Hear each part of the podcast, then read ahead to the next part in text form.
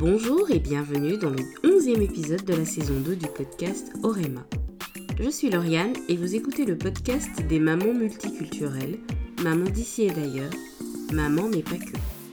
Pour ce nouvel épisode, j'ai le plaisir de recevoir Maka Moussou, aussi appelée Maka, qui est maman d'un petit garçon de 7 ans et un véritable couteau suisse, je peux le dire. Euh, je veux pas vous spoiler parce qu'elle nous parle un petit peu de son parcours dans, dans cet épisode, mais elle fait énormément de choses. Et actuellement, son plus gros projet, c'est le magazine Miroir Libre qu'elle a fondé, pour lequel elle a lancé, elle vient de lancer une campagne de crowdfunding qui va bientôt venir à son terme. Vous en saurez plus en écoutant l'épisode. Nous avons échangé autour de son parcours, comment elle a découvert le féminisme, sa vie de maman solo et le pourquoi derrière la création du magazine des mamans multiculturelles. Alors, je vous laisse découvrir notre échange et je vous souhaite une très bonne écoute.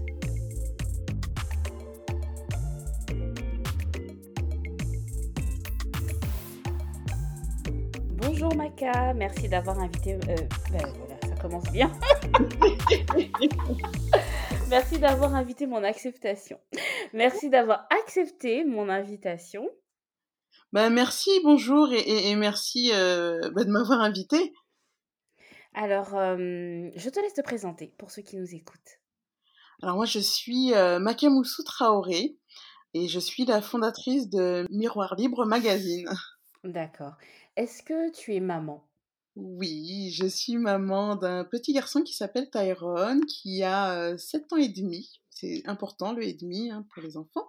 Donc il a 7 ans et demi et, et voilà, il, a, il est enfant unique pour le moment, il n'a pas de frères et sœurs. Et voilà, on habite en région parisienne. D'accord. Est-ce que toi, tu as des frères et sœurs? Oui. Alors moi, j'ai cinq sœurs et j'ai quatre frères. Euh, donc on est, vous voyez, on fait partie d'une famille nombreuse, mmh comme on dit souvent. Et, euh, et donc voilà. Est-ce que d'avoir grandi justement dans une famille nombreuse, ça a une influence sur la famille que tu aimerais fonder? Est-ce que tu te vois avoir d'autres enfants? Alors oui, oui, ça a, une influence. Euh, c'est-à-dire que c'est vrai que je me suis toujours dit que j'allais avoir plusieurs enfants. Alors, peut-être pas dix quand même, mais je me suis dit, ouais, j'aimerais bien avoir plein d'enfants parce que, parce que le fait de, de, devenir d'une famille nombreuse, il y a, y a des inconvénients, bien sûr, mais il y a aussi beaucoup d'avantages. Et, et au niveau des avantages, c'est vrai que quand on vient d'une famille nombreuse, bah, on n'est pas souvent seul. Euh, et puis on apprend aussi pas mal de choses au niveau des valeurs. Enfin, je veux dire, le partage, bah là forcément le partage, on le fait tout le temps en fin de compte parce que on est toujours avec euh, notre frère ou notre sœur, etc. Et que bah on apprend à partager, ça c'est c'est inculqué, euh, mais naturellement en fin de compte dans notre famille. Donc j'aimais bien aussi ce côté partage, ce côté aussi où ou même si on s'entend pas avec tout le monde, il y a toujours une sœur avec qui on va s'entendre un petit peu mieux, avec qui on va partager d'autres choses. Et voilà, et en fait, ce, ce, ce côté convivial où on est toujours, euh, voilà, toujours entouré, euh, que ce soit pour. je disais tout à l'heure, il y a aussi des inconvénients parce que forcément, euh, bah, des fois, on a envie de se retrouver seul. Mmh mmh on a envie d'avoir notre coin à nous. Des fois, on, on, et eh ben ouais, avec une famille nombreuse, on peut pas forcément tout le temps. Euh, enfin, on peut pas forcément. Mais euh, donc il y a, y a, quelques inconvénients, mais moi c'est vrai que je m'imaginais avec une famille avec avec je sais pas deux ou trois enfants en tout cas. Bah c'est pas le cas. Euh, c'est pas le cas parce que la vie a fait que euh, que pour l'instant j'ai un seul enfant. Mais c'est vrai que euh, la vision de la famille en tout cas elle est quand même restée parce que même si j'ai qu'un enfant pour moi c'est important par exemple que mon fils il, il, soit toujours en contact avec ses cousins et ses cousines avec ses oncles et ses tantes et qui a cette notion de grande famille en fait. Voilà cette notion de grande famille. En quoi l'éducation que tu as reçue de tes parents influence celle que tu, que tu donnes à, à ton fils? Alors, euh, En fait, je trouve que donc mes parents sont maliens. Euh, et ils nous ont inculqué euh, bah, des valeurs euh, bah, qu'ils partageaient, mais c'était pas assez naturel, c'était assez assez naturellement en fin de compte qu'on a que nous on a eu ces valeurs et je trouve que ils nous ont bien éduqués. c'est pas parce que ce sont mes parents, mais je trouve qu'ils nous ont bien éduqués et que on a tous en fait ces, notions de, de, de partage, comme je disais tout à l'heure, mais aussi de respect euh, et puis de, de, de, respect par rapport aux autres, de respect par rapport aux anciens, mais aussi par rapport à nos collègues, etc. Euh, cette notion de travail, euh, parce que euh, ils nous ont appris que ben pour avoir des choses, il fallait travailler, que ce soit à l'école et même après, en fait, ben voilà, pour gagner de l'argent, etc. Et moi, ce sont des notions que j'ai envie forcément de transmettre à mon fils parce que je me dis que même si je vais tout faire pour que, pour lui laisser, pour avoir, pour qu'il ait, voilà, pour lui laisser des choses, pour lui laisser, pour qu'il ne soit pas, voilà, quand, quand il sera grand, s'il a envie de faire des études supérieures et aller dans une école privée, etc., bah, qu'il puisse le faire mais à côté de ça, je, souhaite qu'il travaille pour euh, arriver à accéder à certaines choses aussi, euh, que tout ne lui soit pas donné, euh, voilà, euh, aussi simplement. Donc il y a, y a, ces petites valeurs en fait que j'aimerais partager avec, j'aimerais que voilà inculquer, on va dire, à, mon fils Tyrone. D'accord. Tu aimerais vraiment qu'il puisse avoir la notion vraiment de la valeur du travail, quoi. Oui, parce que je me dis que c'est vrai que nos, nos parents nous ont aidés justement à enfin nous, nous, ont, nous, ont, nous ont éduqués et, et, et fait en sorte que euh, même si demain, en fait, enfin, quand on est parti de la maison, moi, je suis quand je suis partie de chez moi, euh, euh, c'était au moment où je, où je suis entrée à la fac, j'avais 18-19 ans, bah, je suis allée travailler, en même temps, j'allais en cours, etc. Et demain, si je me retrouve sans rien, ben, je sais que voilà, je vais pouvoir travailler et faire en sorte de, ok, de, de remonter la pente, en fait. Je ne vais pas compter forcément sur les autres, en fait. Je vais pas compter sur les autres pour avancer.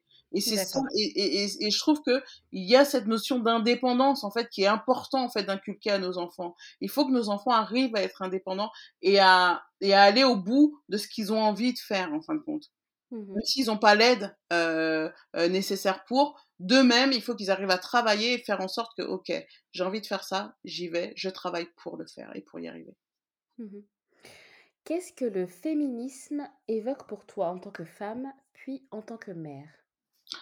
Ah bah beaucoup de choses, beaucoup de choses dans le sens où pour moi le féminisme. Alors déjà, euh, on va dire que le féminisme, bon bah quand j'étais plus jeune, on va dire, euh, c'était assez abstrait. Euh, et j'ai rencontré entre guillemets le féminisme euh, quand j'étais quand j'étais à la fac avec avec une amie. On, on avait monté une association qui s'appelait Tour d'horizon et et on a voulu monter un festival qui mettait en avant, en fin de compte, les artistes hip-hop au féminin. Mmh Parce que à l'époque, euh, voilà, à l'époque, je faisais de la danse, j'allais au sol, etc. Tu euh, du breakdance ou bien Ah ouais, totalement. ah totalement. C'était, j'étais à fond, j'étais, enfin, j'étais au sol, j'étais debout, je faisais, voilà, je, faisais tout ce qu'il fallait. Mmh Et en fait, on, on, trouvait que justement, il y avait, les femmes n'étaient pas assez représentées, en fin de compte, dans cette culture hip-hop, parce que le, le hip-hop c'est une culture, mais que dans cette culture et que dans cette, toutes ces disciplines-là, il y, avait, il y avait des femmes, mais que justement, on ne les voyait pas assez. Donc, on s'est dit, ok, on va monter un festival pour la journée de la femme euh, qui va mettre en scène que des femmes. Donc sur scène, il y avait des rappeuses, des danseuses, des graffeuses, des DJ, etc. Et, et des slameuses aussi. On avait fait venir aussi des, des voilà des, des, des, des, artistes divers. Mais voilà, on voulait que sur scène il y ait des femmes. Et puis bon, des fois il y avait des guest hommes qu'on faisait venir. Mais à travers ce festival, on avait envie justement de, de montrer que ok, nous sommes là, nous existons et, euh, et que euh, voilà la journée de la femme c'était aussi pour montrer ça. Et à travers ce festival euh, bah forcément on est allé plus loin sur cette journée de la femme. Mais qu'est-ce que c'est que la journée de la femme? Parce qu'avant en fait je savais pas trop non plus. Enfin voilà pour moi le féminisme c'était euh, euh mai 68 c'était euh, les femmes qui euh, qui faisaient la révolution etc mais j'avais pas de je ne savais pas exactement ce que c'était. Et à travers ce festival qu'on a fait pendant cinq ans c'était en région parisienne à la Courneuve-Aubervilliers on a on a creusé on a rencontré justement des femmes qui se sont battues à l'époque pour les droits que l'on a aujourd'hui. Et, c'est ça qui m'a ouvert vraiment sur le féminisme, euh, même si euh, voilà, je savais pas ce que c'était à l'origine et, ça m'a vraiment ouvert l'esprit. Et je me suis dit, bah oui, en fait, je suis féministe et en fait, beaucoup de femmes autour de moi sont féministes euh, sans forcément le savoir, parce que pour moi, le féminisme, c'est vraiment euh, le fait de, de, se dire que ok, nous sommes des femmes, mais nous pouvons faire ce que nous avons envie de faire, que ce ne sont pas aux hommes de nous dicter non plus ce que l'on a envie de faire, que nous pouvons faire tout ce qu'on tout ce que l'on veut euh, par rapport à par exemple par, rapport à nos emplois et que il nous faut il faut aller chercher cette égalité par exemple par rapport au salaire. Euh, il faut aller chercher euh, justement cette égalité. Euh, moi, je, je, le vois aussi par une par rapport à une autre de mes activités parce qu'à côté, je suis aussi DJ et j'étais l'une des premières DJ femmes dans le milieu hip-hop. Donc, euh, t'imagines, j'étais euh, entourée d'hommes tout le temps et, euh, et voir une femme en talons et en jupe avec ses vinyles, c'était quelque chose quelque chose pour eux d'invraisemblable. Donc, j'ai été confrontée justement au regard des hommes dans ce milieu dans ce milieu très masculin et je me suis dit, bah non, en fait, pourquoi, en fait, on a des métiers qui seraient réservés aux hommes? Moi, je me suis pas posé la question quand j'ai commencé à mixer. Je me suis dit, allez, j'y vais, j'ai envie de mixer, j'adore la musique, j'ai envie de mixer, j'y vais, en fait. Et euh, ce festival, il a été aussi créé pour montrer que Ok, regardez, vous avez des exemples, vous pouvez y aller vous aussi si vous avez envie de le faire. Donc le féminisme, il est arrivé voilà par plein de plein de choses, que ce soit par rapport à mon activité de DJ ou par rapport au festival qu'on a monté ensuite, etc. Donc en tant que femme, j'ai grandi, hein, voilà, ça c'était le quand je vous parle du festival, c'était oh, c'était euh, il y, a, y, a, plus de 15 ans. Hein. Euh, donc euh, voilà, j'ai grandi avec ce féminisme euh, intérieur en moi et, euh, et en tant que mère, forcément. Euh, je, vois aussi des euh, j'ai envie d'inculquer, on va dire, à mon à mon fils euh, des notions. En fait, euh, je, veux que mon fils soit féministe en fin de compte et qu'il puisse se dire que ok, ça c'est pas normal. Pourquoi il n'y a pas une égalité entre les hommes et les femmes? Pourquoi les femmes devraient être réduites à faire le ménage, réduites à faire le ménage à la maison et, l'homme à aller travailler? Non, en fait, je veux déconstruire en fin de compte tout ça. Euh, parce que euh, pourquoi je dis déconstruire? Parce que même si ce sont des enfants, je trouve qu'à l'école on est encore sur le modèle, euh, sur un modèle assez particulier de, de, de l'homme et de la femme, de la, de, de, la, de la fille et du garçon, mmh. avec des stéréotypes, en fait, euh, qui sont inculqués dès l'école. Et puis, des fois, il me sort des choses, mon fils, je me dis, mais où est-ce que tu as entendu ça? Euh, Rien que les couleurs, enfin, je veux dire, mon fils, il, a, il aimait bien le rose. Un jour, il est rentré, et il m'a dit, non, non, maman, je veux pas mettre mon t-shirt rose. Et je lui demande pourquoi. Bah, il me dit, bah non, c'est pour les filles. Et je lui demande, mais où est-ce que tu as entendu ça? Il me dit, à l'école. Enfin, des, des, ce sont des petites choses comme ça, où qu'on est obligé de déconstruire au fur et à mesure en fait à, force de discussion et euh, avec euh, avec nos enfants. D'accord, mais oui, c'est exactement ça et waouh, en même temps, c'est impressionnant, tout ce que tu as pu, faire et mettre en place, c'est super et non mais c'est génial, c'est vraiment très, très intéressant et très inspirant. Alors, dans Cher Jiawele ou un manifeste pour une éducation féministe, Chimamanda Ngozi Adichie suggère d'offrir à son enfant un sentiment d'identité. Est-ce que cette idée résonne en toi? Alors oui, oui, oui, euh, c'est enfin un sentiment d'identité. Pour moi, c'est important justement que les que les enfants aient ce sentiment d'identité. Et en fait, je dirais plus ce sentiment euh, bah, d'appartenance. Mmh et, et, en fin de compte, je me dis que ben, un enfant, s'il sait qui il est, et s'il il a conscience au fur et à mesure de ce qu'il a envie d'être, de représenter, etc., ce sera plus facile pour lui d'être en, en harmonie en fait avec ce qu'il est. Déjà, il faut comprendre qui l'on est en fait pour pouvoir le partager, pour pouvoir être bien en fin de compte.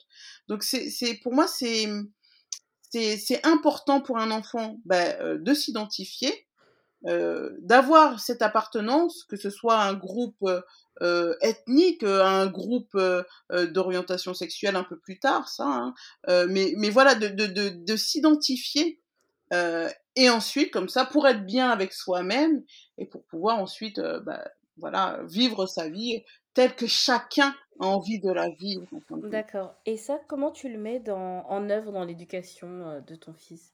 Ah ben alors, nous, c'est vrai qu'on échange, on échange pas mal avec, on parle beaucoup. Mmh fils aime bien parler, moi aussi, et il me pose plein de questions et j'essaye de lui répondre comme je peux, mais euh, j'essaye de le mettre en œuvre en, en déjà en parlant euh, pas mal, euh, ben, même si ça fait longtemps que j'y suis pas allée, mais de, de, de, l'origine de mes parents, du Mali. Chaque fois, je lui répète que, que, ses grands-parents euh, viennent, on sont nés et ont grandi au Mali, sont arrivés en France, euh, que moi, je suis née en France, mais que oui, que nous sommes maliens. Et je lui parle également de son identité euh, martiniquaise, même si le papa n'est plus du tout présent dans, dans sa vie. C'est important pour moi que l'enfant euh, puisse avoir cette, double identité. Euh, mon fils, il est malien, martiniquais. Et, et, même si le papa n'est pas présent, pour moi, ouais, je lui parle par exemple de cette identité martiniquaise, Bon, forcément, beaucoup moins parce que je la connais moins. Donc, c'est un peu plus compliqué, mais je ne veux pas qu'il oublie justement euh, cette identité. Donc, déjà, je lui parle beaucoup de ses origines. Euh, j'essaie de faire en sorte que euh, aussi, par exemple, que ma mère, parce qu'il passe beaucoup de temps avec ma mère, etc., euh, lui apprenne euh, un petit peu de bambara, parce qu'on est on est on est on est d'origine malienne et, et, euh, et, la langue parlée chez nous c'est le bambara, qu'elle lui qu'elle lui qu'elle lui apprenne un petit peu, voilà, c'est ce genre de choses là pour que lui il sache d'où il vient. Et ensuite, bah, au fur et à mesure, comme je disais tout à l'heure, lui parler aussi bah, des différences des différences euh, euh, par rapport à ses copains, par rapport aux autres, par rapport au métissage, par exemple avec euh, ses, ses, cousins et ses nièces. On a beaucoup de, de métissage dans la famille, etc.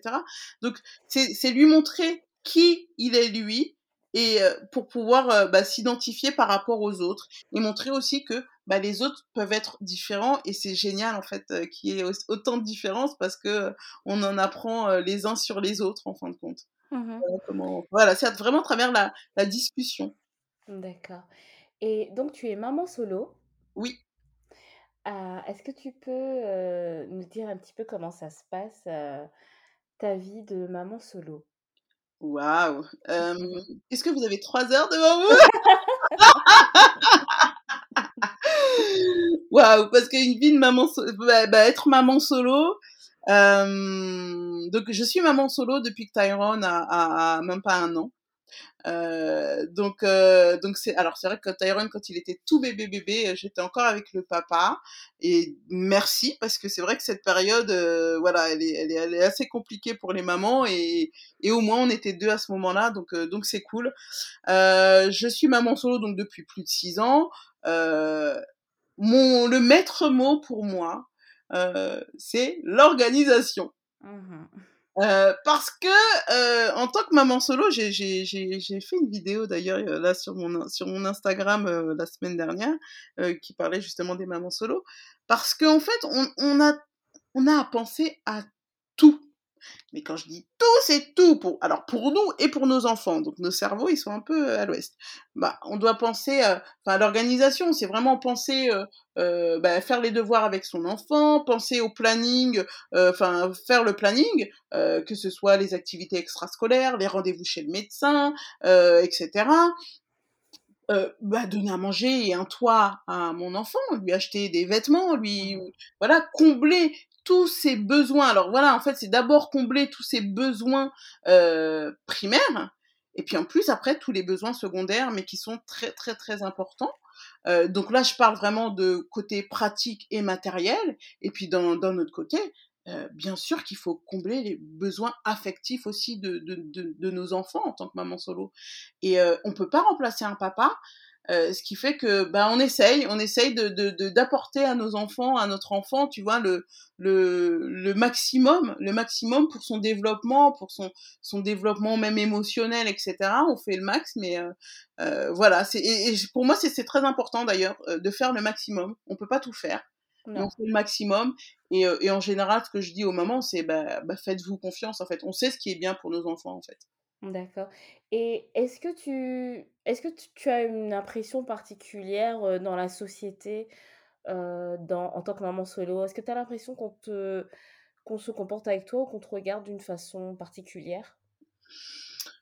Oui et non, dans le sens où, c'est vrai que, que ce soit, à l'école ou autre, des fois j'ai eu l'impression que voilà, bah, je suis maman solo donc Euh, donc, euh, tu vois, mon fils, enfin, je, je peut-être pas, j'ai pas assez de temps, etc. Mais au contraire, moi, ce que ce que je fais, c'est un exemple parmi tant d'autres, mais c'est vrai que je fais en sorte, par exemple, d'être euh, de faire partie du, des, des, des, représentants de parents d'élèves depuis que Tyrone est, en maternelle en fait parce que je veux suivre l'évolution à chaque fois ce qui se passe à l'école ça m'intéresse énormément après je trouve que le, le, regard sur les mamans solo a beaucoup évolué euh, ces dernières années. Déjà on en parle plus en plus rien que ça. On en parle plus en plus. Les mamans solo ne sont pas ne sont plus forcément stigmatisées on va dire. Euh, le fait d'en parler d'avoir des webinaires d'avoir des d'avoir plein de sujets d'avoir des lives là-dessus je trouve que c'est super intéressant parce que euh, ça sort la, la, maman solo en fait de son euh, bah, de sa solitude en fait parce qu'elle est seule elle est seule avec son enfant ou avec ses enfants mais aussi je trouve que euh, voilà il y a plein de questions importantes que l'on que l'on se pose en tant que maman solo et c'est important de les partager avec d'autres personnes qui nous comprennent en fait. Mmh mmh en tant que oui en tant que femme en tant que mère en tant que enfin le, poids que c'est finalement d'être la seule personne sur qui euh, pose euh, vraiment la responsabilité de l'éducation de, de l'enfant c'est ça. Si, si, si, euh, enfin, après, comme tu dis, c'est le poids, parce que c'est vrai qu'on on a tendance à se dire, ben, si notre enfant ne réussit pas euh, euh, quelque chose, ben, ça va être de notre faute, en fait. Donc, on n'a pas envie de ça, en fait. Donc, on se dit, il faut qu'on fasse un maximum, il faut que notre. On, on, on a envie d'avoir la perfection, euh, parce que, enfin, on a encore plus de pression en tant que maman mmh. solo, je trouve. On a encore plus de pression parce que on dit que tout repose sur nous et qu'il faut pas qu'on se plante. Alors que, ben, en vrai, on, comme toutes les mamans, on peut se planter, en fait. oui, aucun parent, de toute façon, euh, n'est parfait. Et, euh, et, le village qu'il faut pour, euh, pour élever un enfant, tu, tu peux dire que tu as un entourage sur lequel tu peux compter ah en cas de besoin pour ton fils? Ah oui, oui, oui, c'est et c'est et pour moi c'est primordial. Parce que moi quand j'ai eu mon fils, c'est vrai que je me suis tu vois, ah, même avant de l'avoir, je me suis toujours dit, euh, euh bah, j'aurai mon enfant, je vais continuer mes activités, en fait, parce que bah, forcément, en tant que DJ, il y en a plein qui se sont dit, ah, elle va avoir un enfant, ça y est, elle va arrêter de mixer, elle va arrêter euh, toutes ses activités. Et ben non, en fait, j'ai réussi à, garder mes activités, à les continuer. Et ça, c'est grâce à mon entourage, c'est grâce à ma famille, c'est grâce à mes parents, à mes frères et sœurs, euh, parce que grâce à eux, je peux euh, leur confier, mais sans restriction aucune, mon fils. Je sais qu'il sera bien traité, je, je sais qu'il sera content, il sera content d'être avec les tontons et les tatas, il sera content d'être avec les cousins et les cousines. Et c'est trop cool en fait. Euh, je ne me pose même pas de questions. Et c'est vrai que sans cette, comme tu dis, comme sans ce village autour de, autour de nous, ben, je sais pas comment j'aurais fait. Je sais pas, vraiment, je je sais pas et, je, je, les remercie encore et encore et encore et encore d'être là, d'être là avec moi, d'être là avec euh, Tyrone et moi euh, depuis euh, depuis toutes ces années en fait. Parce que c'est vrai qu'il faut un village et puis même c'est vrai que euh, j'ai mon petit frère qui euh, euh, qui est qui est souvent enfin voilà avec qui on partage beaucoup de choses et qui est souvent là et avec qui mon, mon fils s'entend super bien. Il ne remplace pas le père ça c'est sûr que non. Mais il y a quand même cette figure masculine en fait. Voilà c'est important. Et même les tontons etc c'est vrai que c'est important d'avoir d'avoir des, des figures aussi comme ça sur qui mon fils peut compter euh, euh au cas où s'il a des questions à poser ou des choses qui qu'il n'ose peut-être pas me dire à moi même si euh, moi je me considère comme une maman ouverte à qui on peut tout dire etc mais euh, mais on sait bien nous sommes quand même les mamans. Donc je me dis que peut-être qu'à un moment donné, mon fils, il aura des questions qu'il va pas oser forcément me poser, et, euh, j'espère qu'il se retournera vers ces figures-là, vers les tontons, et euh, voilà, en qui il peut avoir confiance. Ouais, c'est ça, ça me parle ce que tu dis parce que du coup, moi, j'ai grandi euh, sans papa aussi, et je suis très proche de mes oncles en fait, notamment du côté de donc de ma maman. Ses frères, c'est vrai que j'ai développé un lien très intense avec eux et c'est vrai que ça ne fait pas des papas, on est bien d'accord, mais ce sont des figures paternelles, des figures masculines mmh. auxquelles on peut s'attacher et faire confiance aussi. Exactement, ouais, ouais, faire mmh. confiance. c'est la confiance qui est, c'est vraiment important, je pense, pour, pour nous et pour les enfants. Mmh Alors, est-ce que tu peux nous parler un petit peu de miroir libre? Parce que quand j'ai vu, heu, famille multiculturelle, parents multiculturels, je me suis dit: «Mais en fait, c'est ce que je fais moi en podcast, mais cette fois en version magazine» Oui. et heu, c'est super parce que, bah, je connaissais pas, ça n'existait pas en fait, heu, comme, heu, comme, heu, comme concept. Donc est-ce que tu peux nous parler un petit peu de Miroir Magazine? Qu'est-ce que c'est enfin Miroir Libre, pardon. Miroir Qu'est-ce que c'est? Comment, comment c'est né? Qu'est-ce que tu veux faire passer, comme message avec? Dis-nous tout. Alors Miroir Libre, bah, c'est né, il y a un an concrètement. Le Miroir Libre magazine est né il y a un an. Mais avant ça, j'avais lancé Les Aventures de Djibril. En fait, ce sont des livres pour enfants, des livres jeunesse avec, en héros, Djibril et c'est un petit, c'est un petit personnage afro-caribéen. Donc un personnage, heu, ap heu, enfin c'est un petit noir, heu, qui représente en fait, c'était important pour moi de lancer ces livres parce que j'ai l'habitude de lire à mon fils des livres depuis qu'il est bébé, depuis qu'il comprend il comprenait pas forcément, mais je lui lisais quand même des histoires tous les tous les soirs, ça faisait partie en fait de ma routine. Mais au bout d'un moment, je me suis rendu compte que qu'au niveau des livres, bah, qu'il ne pouvait pas lui se reconnaître. Et ça, ça me posait un problème et j'avais envie d'avoir un livre avec un héros afro-caribéen, heu, voilà, qui vit dans une société actuelle, heu, avec des histoires très simples, hein, des histoires actuelles d'aujourd'hui. Enfin voilà, Djibril, c'est un petit garçon. Le 1er livre, c'est, heu, Djibril un jour de pluie. Voilà, un jour il pleut et Djibril se retrouve chez lui, il peut pas sortir. Qu'est-ce qu'il va faire? Et donc voilà, il trouve des petites choses à faire chez lui et cetera. Et ça a été important pour moi cette représentation. Heu, comme je disais tout à l'heure, heu, par rapport au festival, heu, où là je mettais en scène, heu, des femmes, là c'était la diversité dans la littérature jeunesse pour que les enfants puissent être représentés et tous les enfants soient représentés. Donc j'ai lancé, heu, Les Aventures de Djibril, heu, il y a 2 ans et demi à peu près.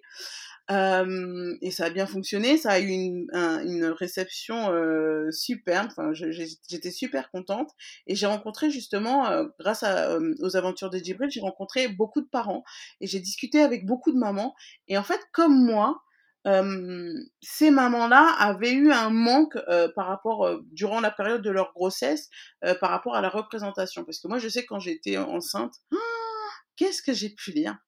J'ai acheté plein de livres, j'ai acheté des magazines, je regardais des sites internet.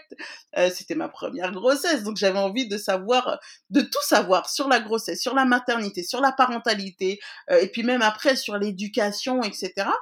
Je les ai trouvées toutes ces informations. Heu, par contre, heu, je me suis dit: «Mais, bah, il y a pas beaucoup de noirs, hein», pour être, pour être claire en fin de compte. Je me sens pas représentée moi en tant que femme noire, en tant que française d'origine malienne.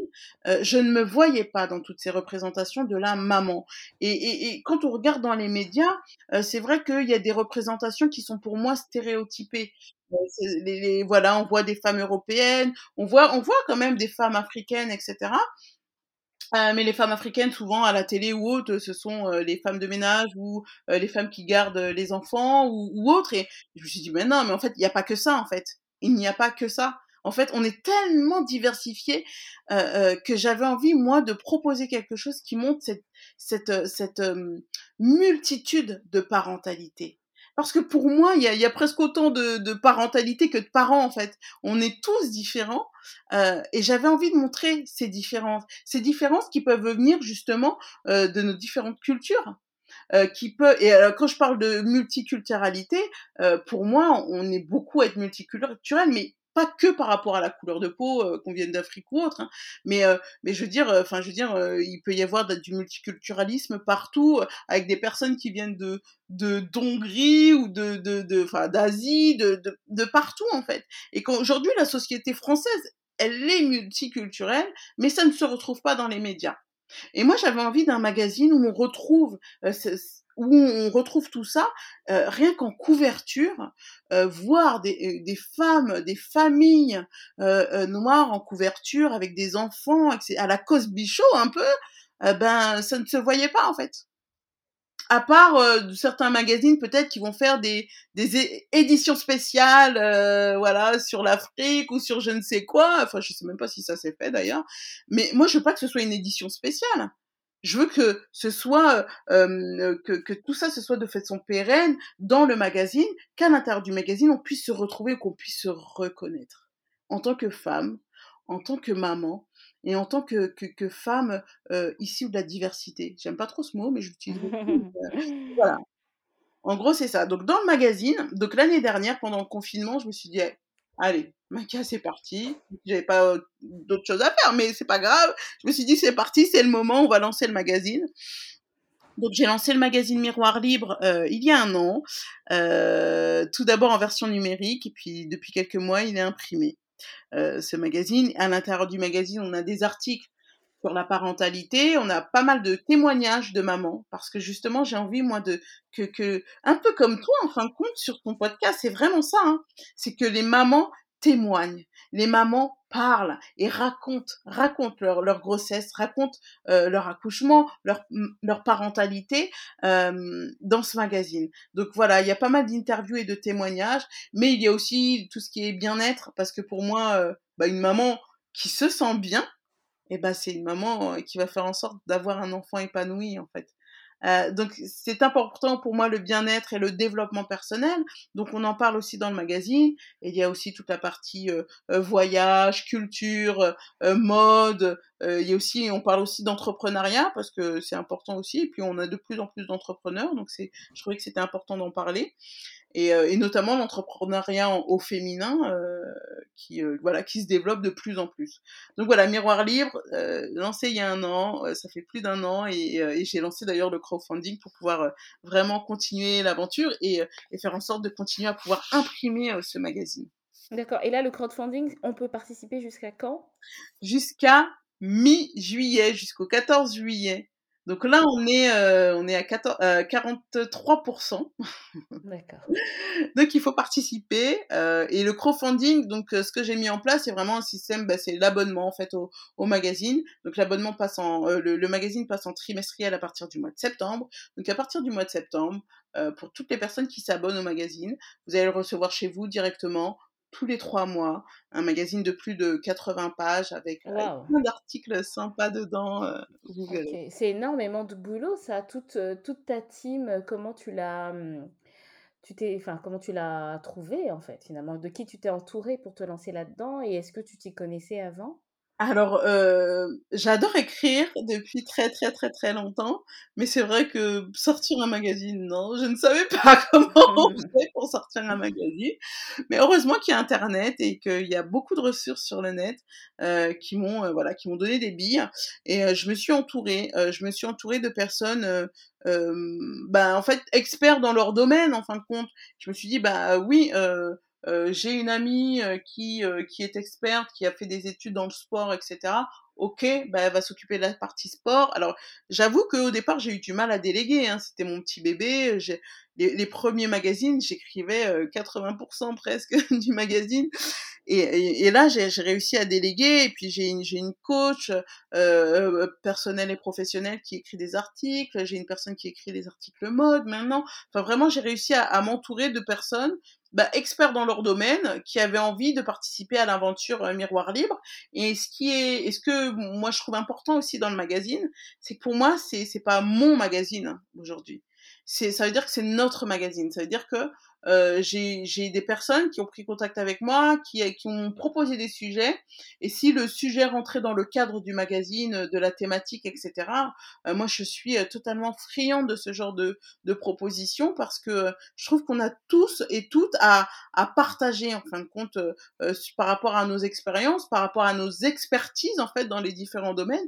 Donc vraiment c'est un magazine, c'est vraiment un magazine euh, voilà, c'est notre magazine, c'est notre magazine à tous en fait. Donc, euh, je suis assez ouverte en fait à ce niveau-là et donc j'ai plein de participations, j'ai plein de collaborateurs en fait qui viennent d'un peu partout et, et, et, qui veulent juste voilà partager leurs expériences et leurs expertises dans le magazine. D'accord. Une dernière petite question est-ce que c'est un magazine pour les mamans ou pour les parents? Alors, c'est une très très très très très bonne question. Euh, à l'origine, Miroir Libre, c'est un magazine pour les parents en général. Euh, sauf que bon bah là, avec le recul, ça fait plus d'un an que le magazine existe. Euh, c'est vrai que 99% euh, de mon lectorat bah, sont des femmes. Et dis des femmes, d'ailleurs, euh, je dis pas des mamans, parce que c'est vrai que j'ai pas mal d'abonnés euh, qui sont mamans, bien sûr, mais j'en ai d'autres. Ben, c'est peut-être des futures mamans, en tout cas des femmes qui n'ont pas d'enfants, mais euh, qui sont intéressées par les sujets qui sont abordés dans le magazine. Parce que c'est vrai que par exemple, on a des sujets de développement personnel, euh, bah ça, ça peut être pour tout le monde en fait. Euh, on a pas et on a des sujets voyage, culture, mode, etc. Ça peut être pour tout le monde.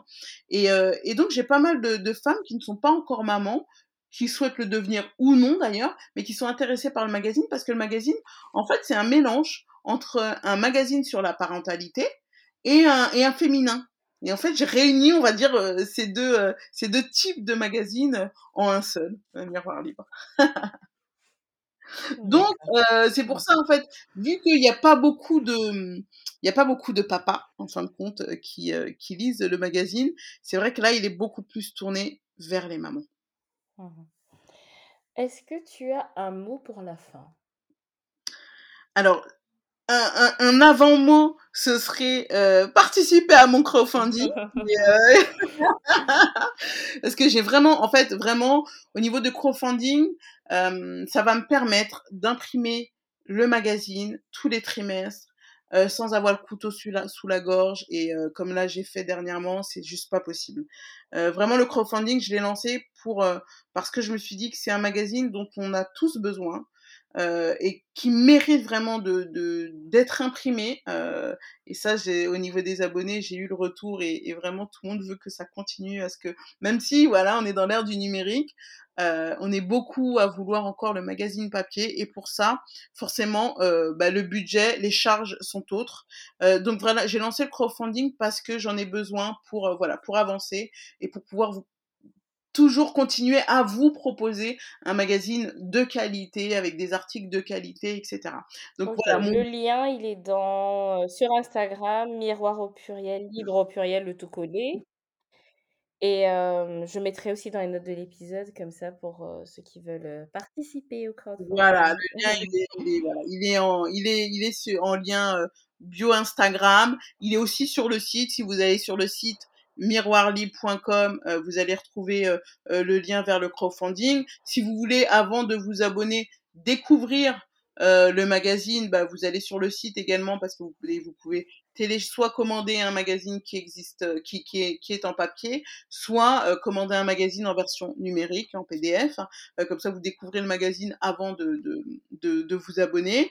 Et mon vrai mot de la fin, c'est Vraiment, je suis, je suis contente que Miroir Libre existe, bien sûr, mais je suis contente aussi que, euh, tu vois, les, un podcast comme le tien existe. Parce que c'est vrai que moi, quand j'ai lu la description de ton podcast, j'ai dit, mais c'est trop bien Mais c'est mon podcast, en fait euh, et, et on, se, on, se, retrouve. Mais c'est ça Mais je trouve qu'il y a de plus en plus euh, de projets euh, qui, qui, qui, qui, sont tournés vers les femmes et notamment vers les mamans et pour montrer cette, cette voilà cette, cette, cette profusion euh, de, de culture qu'on a en France euh, et de cultures différentes. Euh, on est, nous sommes, voilà, nous sommes français, nous sommes françaises, et mais on a chacune des choses à apporter et je trouve ça magnifique.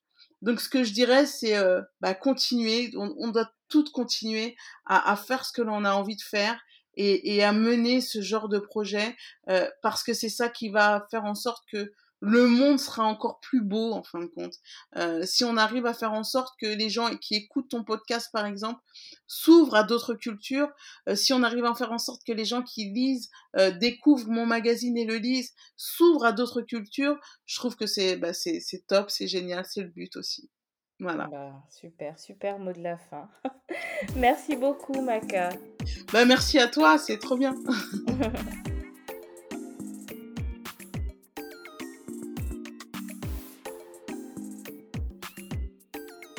Nous voici arrivés au terme de cet épisode qui, je l'espère, vous aura plu.